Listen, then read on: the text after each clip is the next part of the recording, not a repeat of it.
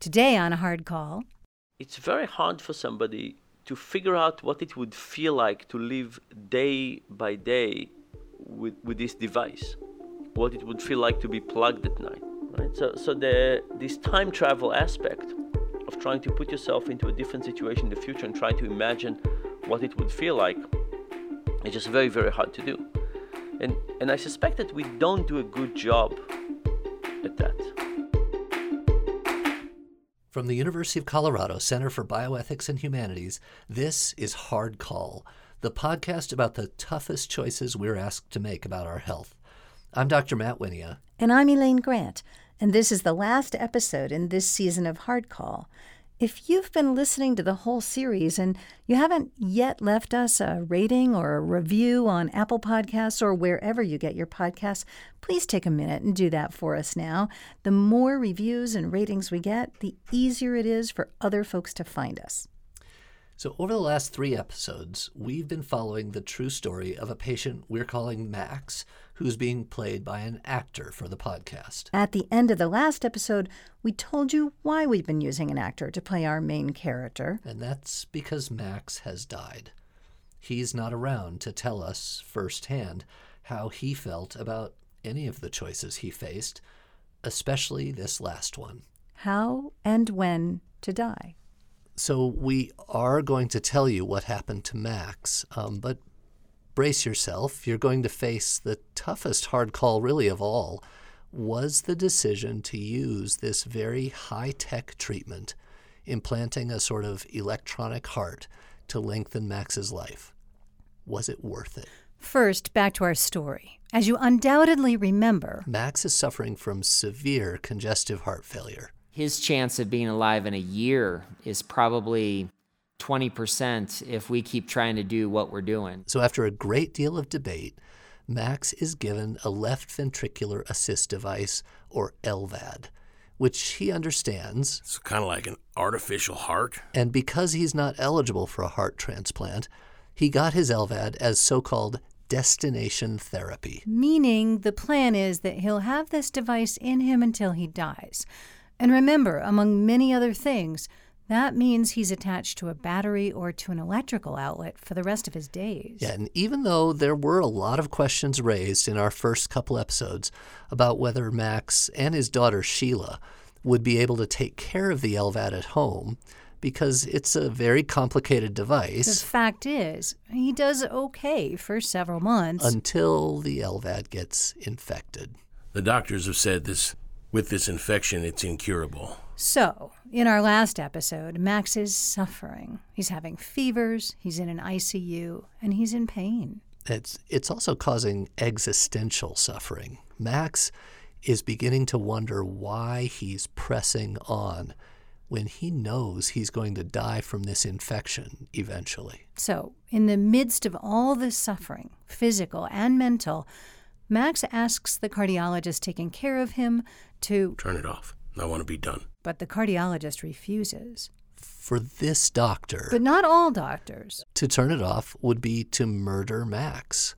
This cardiologist basically says, look, turning off an LVAD is not like stopping some other medical treatment, eh, not even like taking someone off a respirator.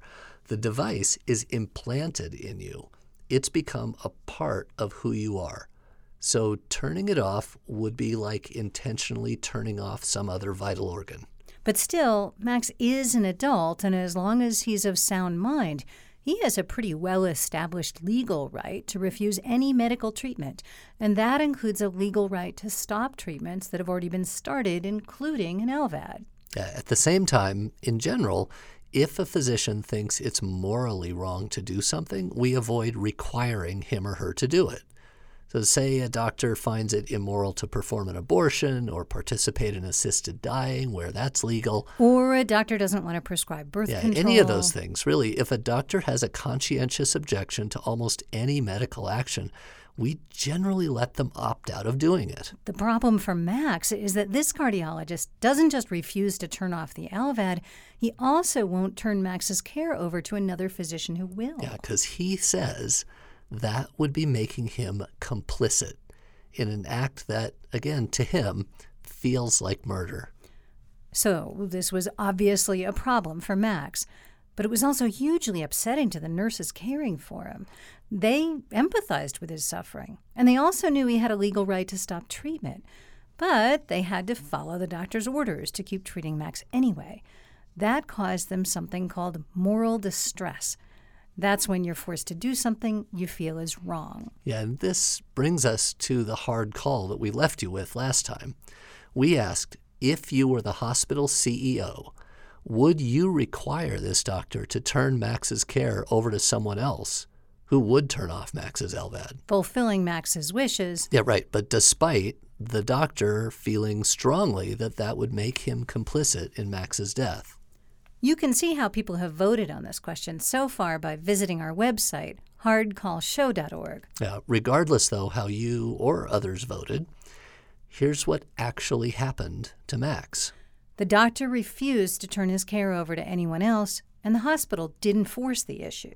So at this point, Max's LVAD is still running. Which reminds me that Max was worried before about exactly the question that he is now facing. How do I die? With with this LVAD, how do I how do I die? With blood still pumping, the machine's still on, blood still moving. I don't know. No one's told me yet. If the LVAD had been turned off, Max would have died quickly. You know, it's scary, but it's actually comforting. That's Dr. Larry Allen, who we talked to in earlier episodes. He's head of the heart failure unit at the University of Colorado. Here's how he describes death when an LVAD is turned off. When you put an LVAD in a patient and there's it's supporting that patient's blood flow and life, when we turn it off, patients die almost immediately. There's some been some series where we look at 20 patients who've had their device turned off and what does death look like. And um, the majority actually pass out within seconds, and almost all of those patients are dead in 20 minutes. And there's a good reason for this. The technology of left ventricular assist devices is that they have a propeller in them and a tube. And when that propeller is running, it pushes blood forward. Um, but interestingly, when you turn the, the electricity off and the propeller stops moving, then the tube is just a tube and the blood goes backwards. So, to some extent, once you turn that device off that's in place, it actually hastens death. It allows the blood pressure to drop to almost nothing very quickly. So, we tend to see with the new devices, the propeller based devices, that death is quick. Which you might think sounds pretty scary. Well, for some people, they may say, wow, that's scary. Wow, that's uh, permanent. wow, that's pretty abrupt. But to some extent, it's actually a very peaceful, quick way to go. So if we were honest about the fact that we can turn these devices off, and when things aren't going well and we're willing and and it's time to say this is the end, it's actually a very simple, easy, quick way for people to go that's not painful. Um, and I think part of the problem is that we haven't been honest about that. So families don't know when they can turn it off. Patients are in pain um, and continue to have pain and anxiety um, because we don't just acknowledge that we, we actually have a solution. Um, you, know, people fear death, and I think there's a healthy reason for that. Uh, but when the time is there, to some extent, if we were honest about it, LVADs offer a very a very easy way to extend life, but also a very easy way to have an abrupt, comfortable end.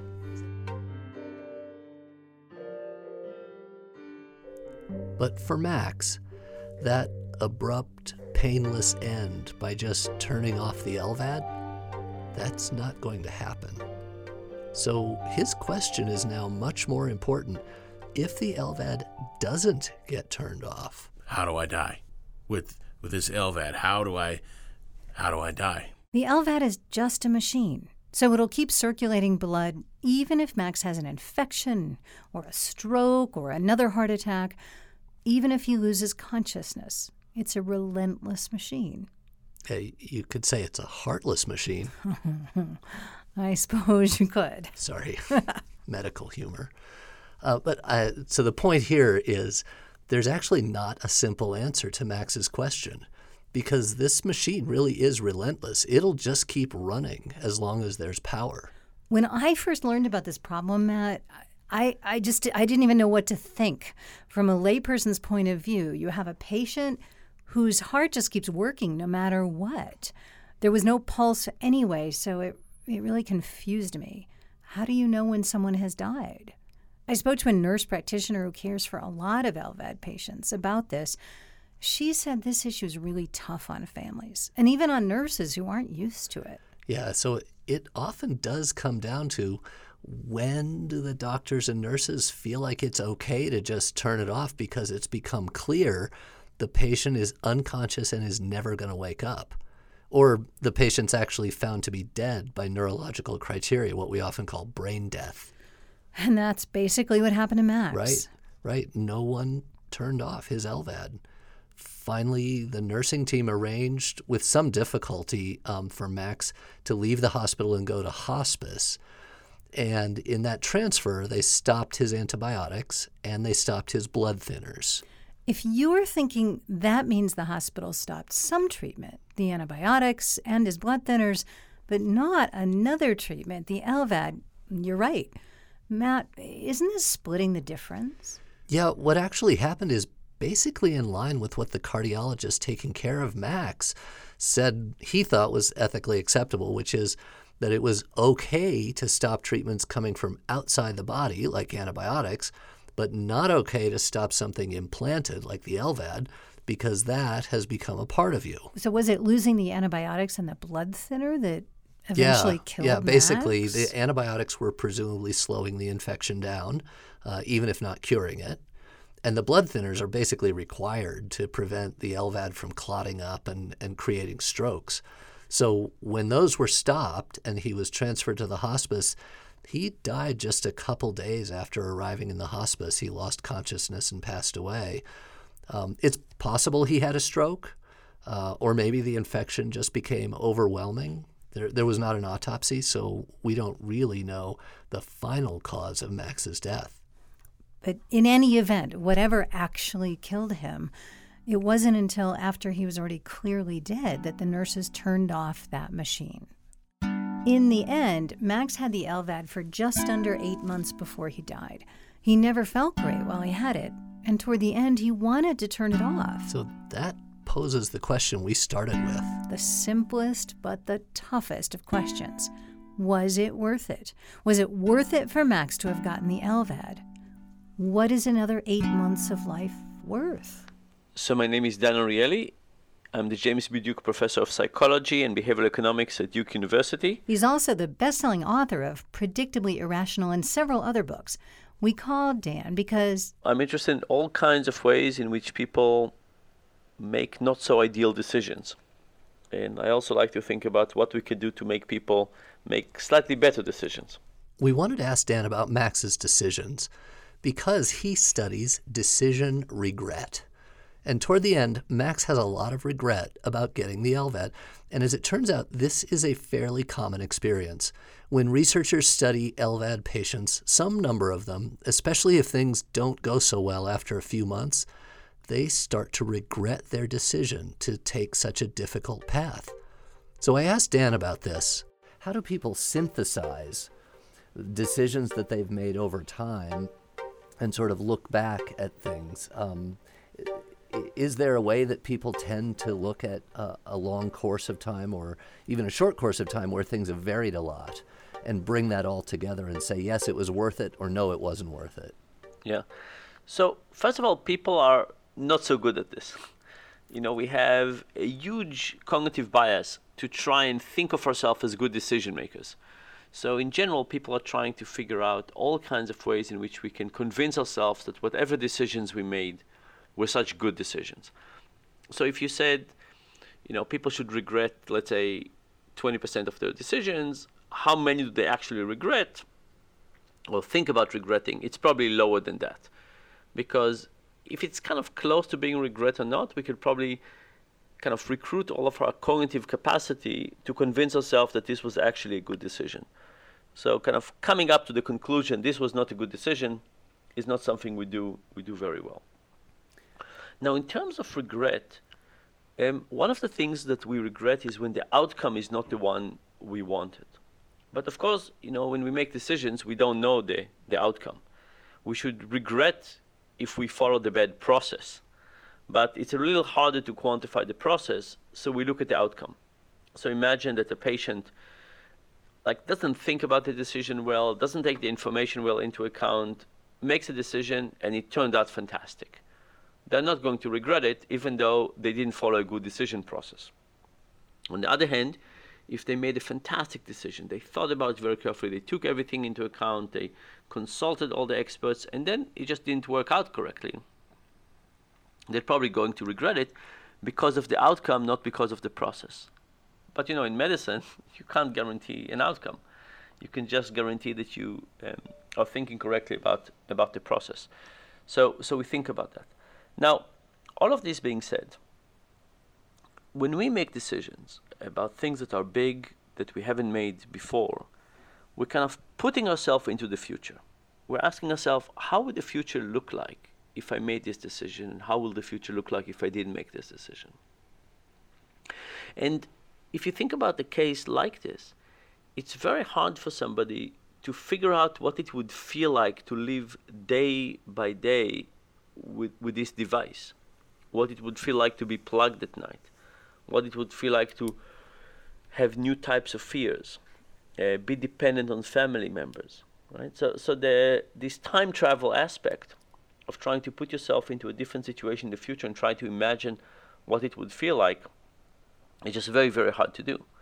And, and I suspect that we don't do a good job at that.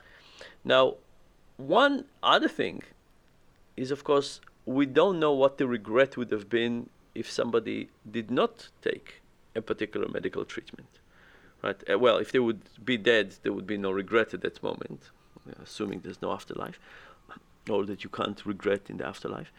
But but we have regret is kind of non-symmetrical.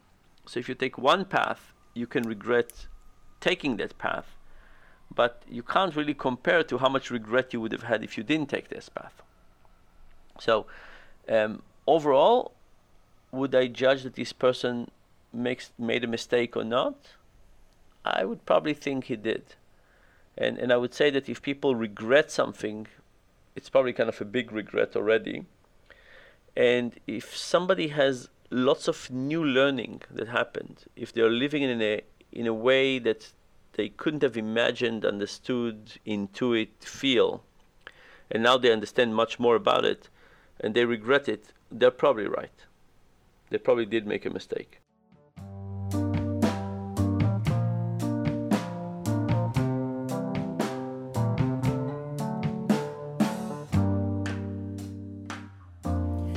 Dan, if you imagine that these sorts of decisions are going to be more and more common as we move into the future because there are more and more devices that can prolong our lives. Are there ways that people can feel more confident about making a good decision when they're predicting an unknown future? So, so I think yes. So I think we could imagine there was a movie for each medical condition about that we call it discussions with my future self. And in that movie, you would see somebody like you living on the day to day, and you would see the, the gruesome, difficult details of everything in life. You know, not just the happy part, right? When you tell people, hey, would you like to live longer or not? It seems like a no brainer. But maybe what we need to do is we need to give people a sense of what life is like, right? What does it mean to be connected every night to to the wall. I, you know, you describe it to me. I don't understand what it feels like. Can can you sleep? Are you are you worried that electricity would stop? Um, if if there's nobody to take care of you, are you do you feel dependent? Do you feel helpless? Um, what can you do? What can't you do? I think we should try and try hard to give people a better sense of how their lives would look like.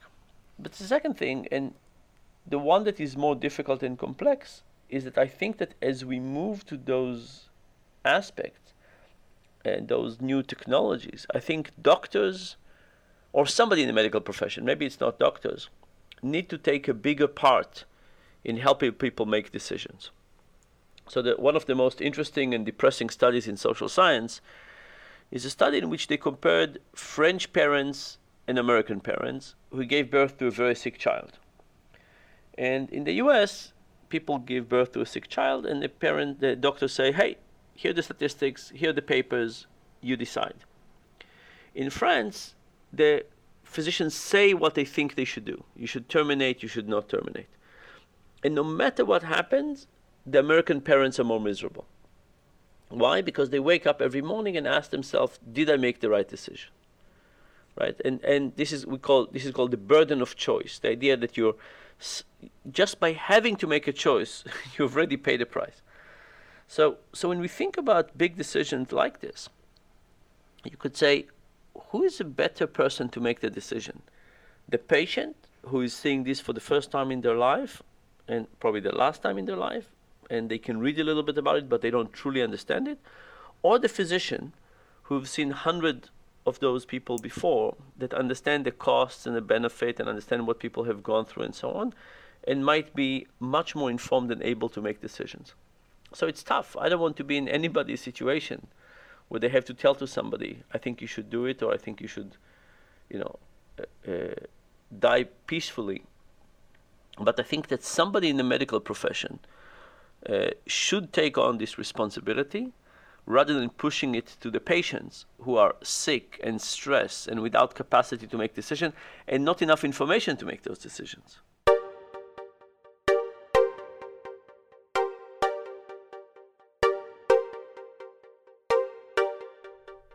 I want to say here, we went on to have what I thought was a pretty interesting conversation about the challenges of doctors being asked to be more forceful in making these kinds of decisions for their patients.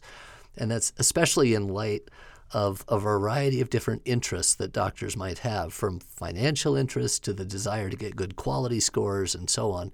So if you're interested in that part of the conversation, we'll post the full interview on our website. In the meantime, what might help right now is a concept that Dan called counterfactual Yeah. thinking. Counterfactual thinking. I wanted to know how people react to tough decisions when they try first one thing, call it plan A, but then plan A doesn't work.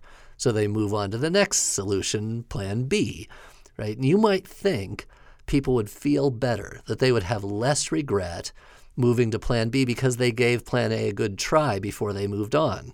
But in fact, Dan said people tend to feel even worse if they try one thing and it fails, so they have to try again with something else. It's very hard to, to feel good when you walk away from something. The regret is just very powerful, what is called counterfactual thinking. You know, and, and what's so interesting about counterfactual thinking is how easy it is to imagine the other reality. So the question in counterfactual thinking is how easy is it to imagine a different set of facts? Because the easier it is for you to imagine things going differently, the more regret you're going to have. So imagine you are late for your flight and you're late by two minutes or two hours. Which one makes you feel more miserable? The two minutes. Why? Because it's so easy to imagine a different reality. So what happened is that when we make a decision, that decision point is so salient and so clear, and it's so easy to say to ourselves, I should have done something different, that regret is just incredibly potent and powerful.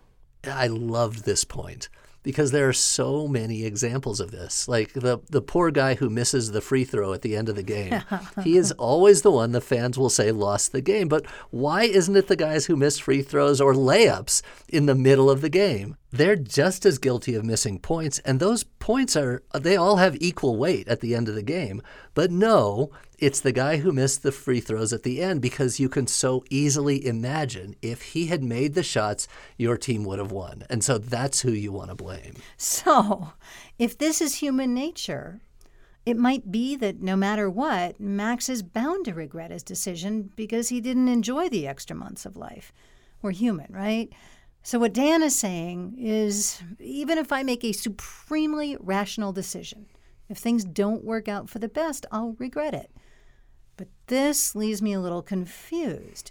Matt, does this mean outright that the LVAD was not worth it for Max? I, no, I don't. I don't think so. I think it kind of depends on your perspective, right? So I asked Larry Allen, the heart failure specialist, about this. You might be surprised what he said. Looking back on it, looking back on this patient who, um, for whom it was difficult to decide whether to get the LVAD, uh, and then for whom um, life after the LVAD was okay but not awesome. And then uh, life became quite uncomfortable, uh, even so unbearable as to want to, to stop the machine. Um, after all that, was it worth it? I, think that's the that's the question, right? We have people who are essentially dying from their heart failure, and now we have technology that offers the possibility of lengthening life and actually improving quality of life. But it doesn't always work, and it's very difficult for us as experts in this field um, to know who's going to do well and who's not going to do well after getting that kind of aggressive um, uh, treatment. Uh, so, you know, it's hard. I think I answer the question myself, which is sometimes you take a chance, you roll the dice, and you go forward with it. And and so even when it doesn't work out, it doesn't mean the wrong decision was made. It's just that we have to be prepared for the range of possible outcomes that can happen. That we hope for the best, we plan for the worst, we make informed decisions, and then we we we do what we we can. Yeah, one of the things that was interesting to me when I first learned about this case was that um, it really is in a kind of gray area because uh, there are people who get an LVAD and have immediate complications and pass away within a month. Um, and for those people, even as an individual, you might say it really wasn't worth it. They would have been better off not having done this. For others, they get the LVAD and they live for you know years potentially, Yeah, even decades and they ha- now. even Yeah, decades now, which and they is amazing. right? And they and they have a fair, fairly good quality of life. And for them, as an individual, clearly it is worth it. Um, this patient falls, Max falls in the middle. He does, and you know, I think that's where it's challenging. You know, I I, I often tell people that they worry about going to the operating room and dying, and while that's a terrible outcome, to some extent, it's not the worst outcome.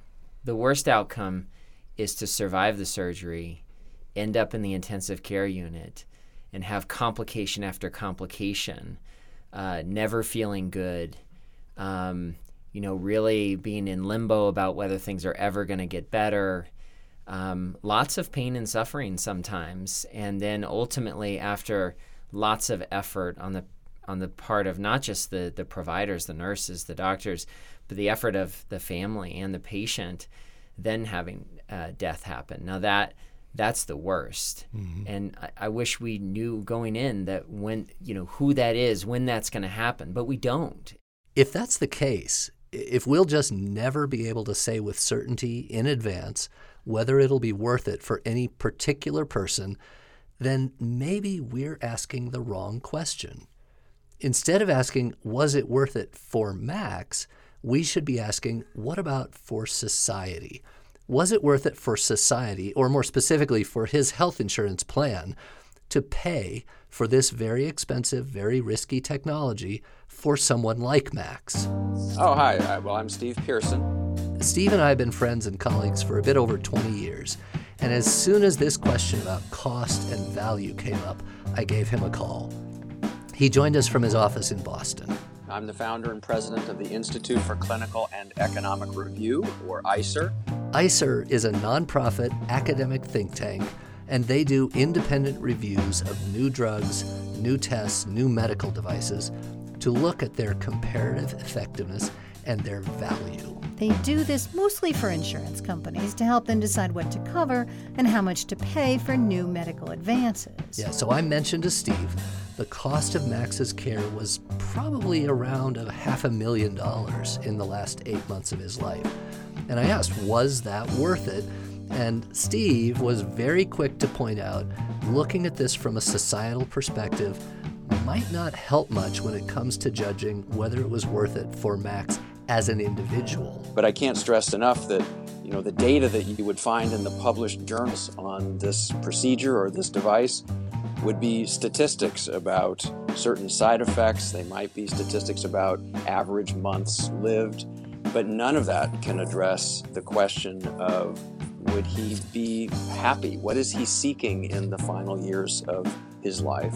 And will, this procedure and device give him an opportunity to to have potential benefits that would be meaningful enough again to, to undergo the risks of the procedure etc so that's just the pure human um, if you will equation around which we think about was it worth it?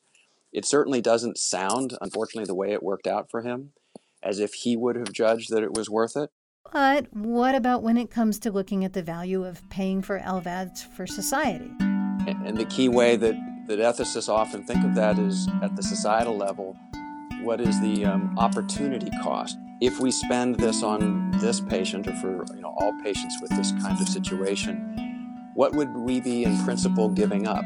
Would it mean that we need to delay or defer or even cancel um, other interventions in the health system that would bring better benefits for other patients? Um, would there be broader public health initiatives that would have to be c- cut back even?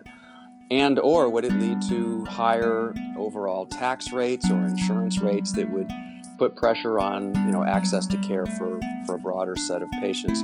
These can feel very nebulous, but they are part of what people talk about when they think about whether the value of a service is worth it, not just for an individual patient, but really for our healthcare system. Wait a minute. The problem I see in thinking about opportunity costs is the healthcare system spends money on all kinds of things, including things like waterfalls in the lobbies of hospitals or executive compensation, which arguably provide even less value for patients than LVADs. Right. And many health plans are actually operated for profit.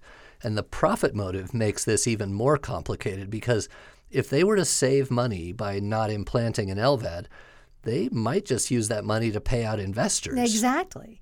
I mean, I suppose paying for LVADs might take money away from, say, paying for vaccines or fighting epidemics, for instance. But truly, money saved by not giving someone a shot with an LVAD is pretty likely to go into the pockets of investors or executives, Yeah, wouldn't what- you say?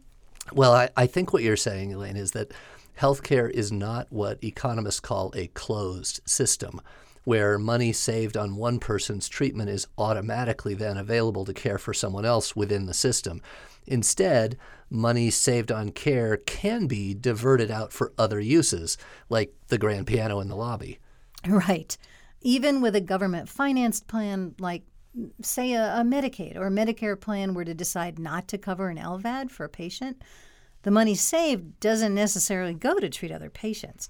I mean, it might be that politicians have decided cutting taxes is more important than spending money on expensive medical treatments.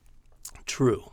Um, on the other hand, what some of my ethicist friends have pointed out is that healthcare isn't a completely open system either.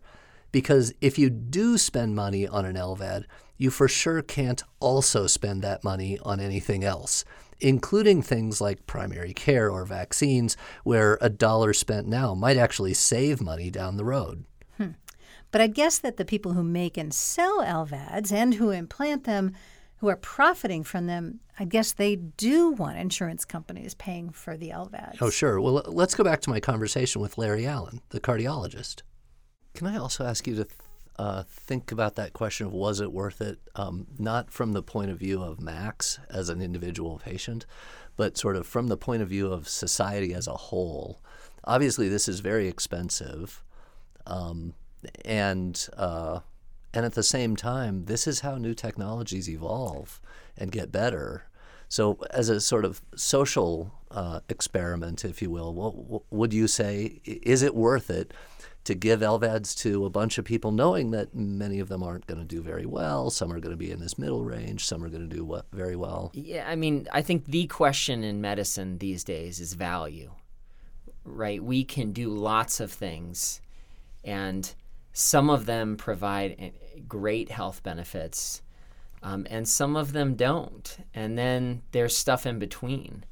Um, and that, that may play out differently. And I think LVADs are a great example be, of, of thinking of value because you have patients who are dying, and if we put LVADs in a handful of patients, uh, you know, half of them uh, on average will live more than five years when they would have been dead within weeks to months otherwise.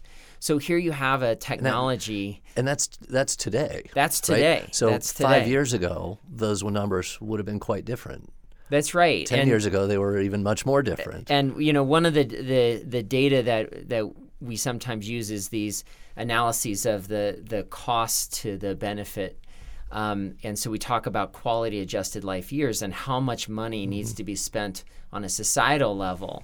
And so we often use the number um, that for di- for dialysis for patients on ki- that have uh, end stage kidney failure, and it costs about hundred thousand dollars to kind of extend somebody's um, life for a, a full quality year. Um, and if you look at left ventricular assist devices, a decade ago, when they looked at that cost, it was about $800,000 per quality adjusted life year. So very expensive. You know, you're spending a million dollars to try and give somebody an extra year of life. And typically on a societal level, we would say that's pretty expensive and maybe low value. But only literally only l- less than a decade later, five years later, we do the same analysis with the next generation of technology, and the, the numbers come out two hundred thousand dollars, uh, two hundred thousand dollars per quality adjusted life year. So you'd still say, "Wow, that's pretty expensive," and that's maybe not the kind of value we'd love to see. But if we hadn't been really pushing the field forward, getting experience with the technology, thinking about how do we how do we do this to where we get to the point where this is actually cheaper and better and we don't have to spend so much to really keep people alive longer and, and give them a chance at a great quality of life. You know if we if we don't spend some of that money up front if we don't push the field a little bit we're likely not to advance as quickly. So how do you do that? Well that's that's really the ethics the challenge of, of medicine when we're in the frontier exploring these new technologies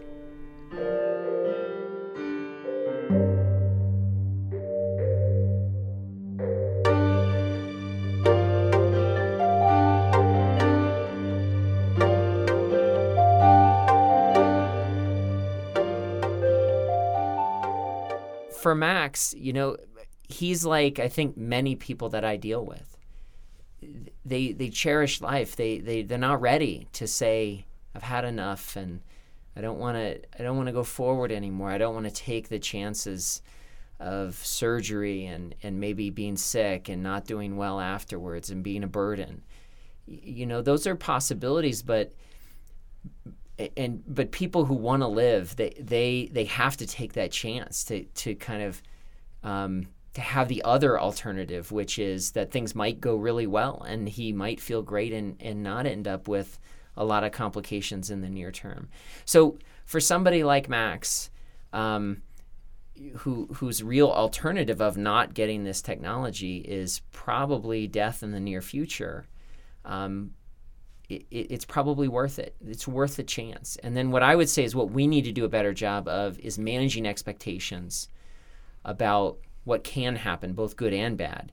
And when it is bad, being willing to, um, I think, accept that and make hard choices after the LVAD goes in um, that recognize it doesn't always go well. So we asked a simple question Was it worth it for Max to get the LVAD? But really, there are two ways to think about this. On a personal level, was getting the LVAD a good decision for Max? And on a societal level, was giving Max and LVAD a good thing to pay for? And neither of these is easy to answer. No, they're not. And I even wonder who the right person is to answer these questions. After all, patients are always liable to want to take a shot, even if it's a long shot. And Dan Ariely suggested earlier that it's really doctors who know the most about this. So maybe they're the ones who should be making these value judgments. Yeah, right. But when I asked Larry Allen about this, he raised a big caution flag. we're we're also getting into an era of medicine whereas rather than just paying for what we do we're being graded more and more on on when we do something how does it go and as we move from that volume to value in healthcare I'm getting graded on what my outcomes are, especially for really expensive big therapies like left ventricular assist devices. And transplantation is not only expensive, but it if I put a, tr- a, a transplanted donated heart into one patient, there's probably another patient who's not getting it. And so we're also under incredible scrutiny um, for how these patients do with these, you know, very expensive invasive uh, therapies. That creates also this very strange and I think slightly disturbing dynamic where I may have a patient get a transplant or a left ventricular assist device.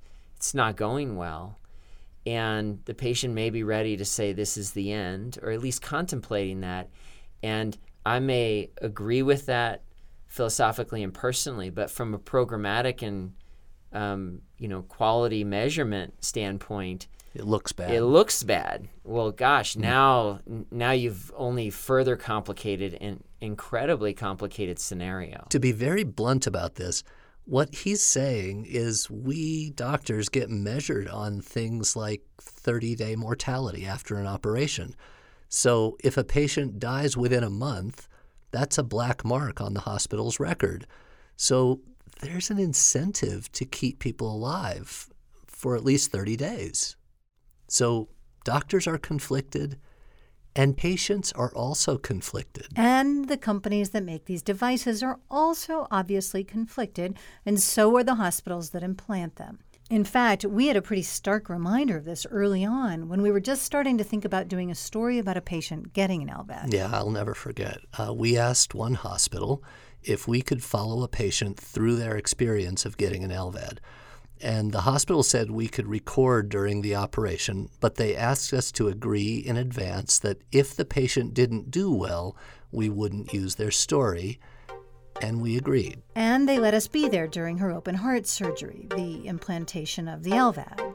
Everyone was really hopeful that this would give her a new lease on life. She had some big plans and she was feeling peaceful and confident before the surgery. And the surgery went well. But a few days after her operation, sadly, she had complications and she died.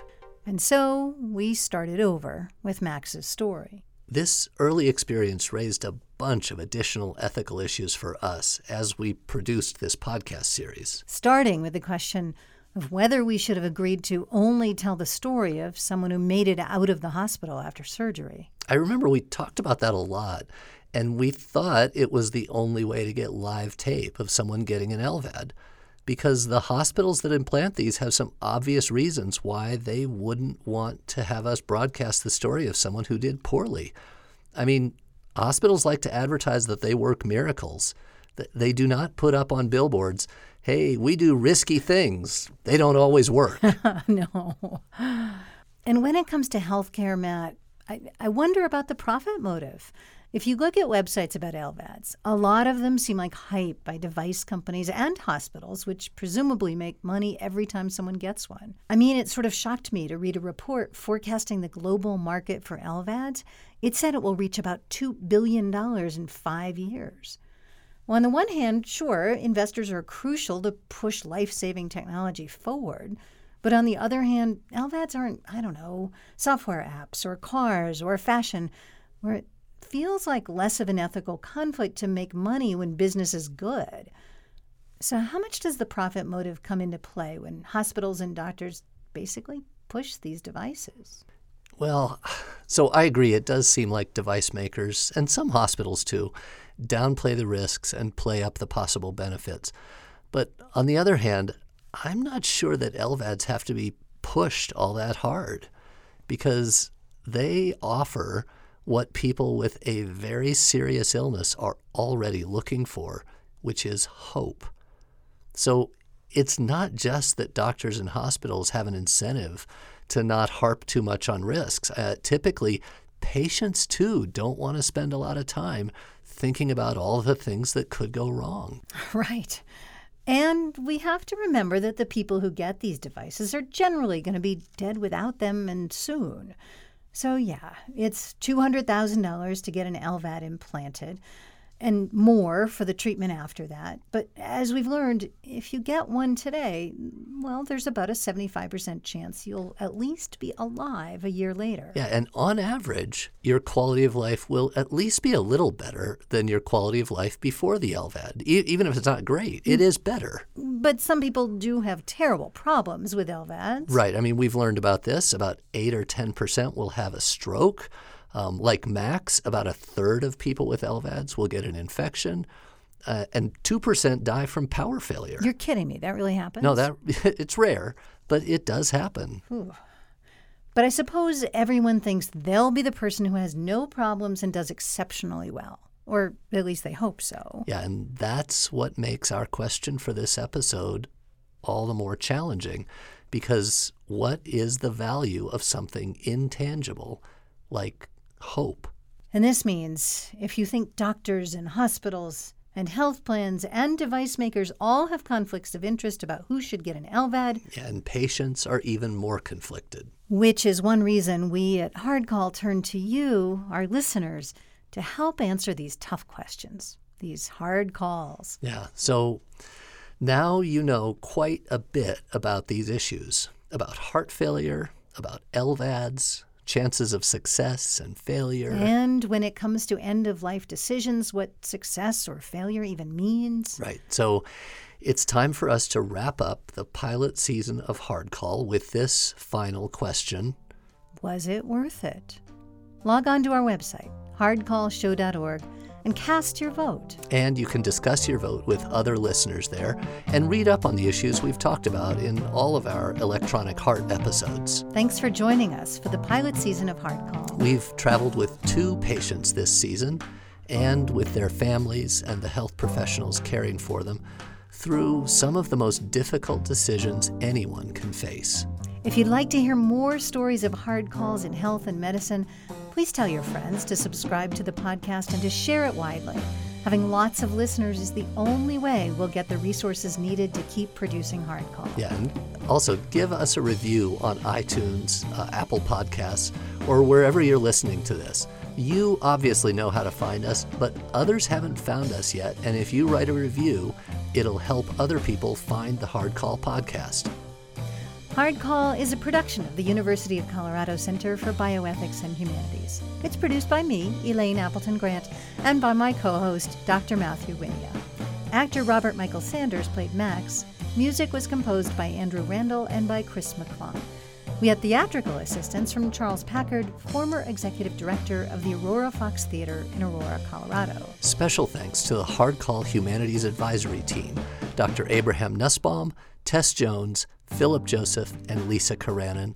And finally, Colleen McIlvennan and doctors Dan Matlock and Larry Allen provided invaluable clinical guidance as we produced Max's story.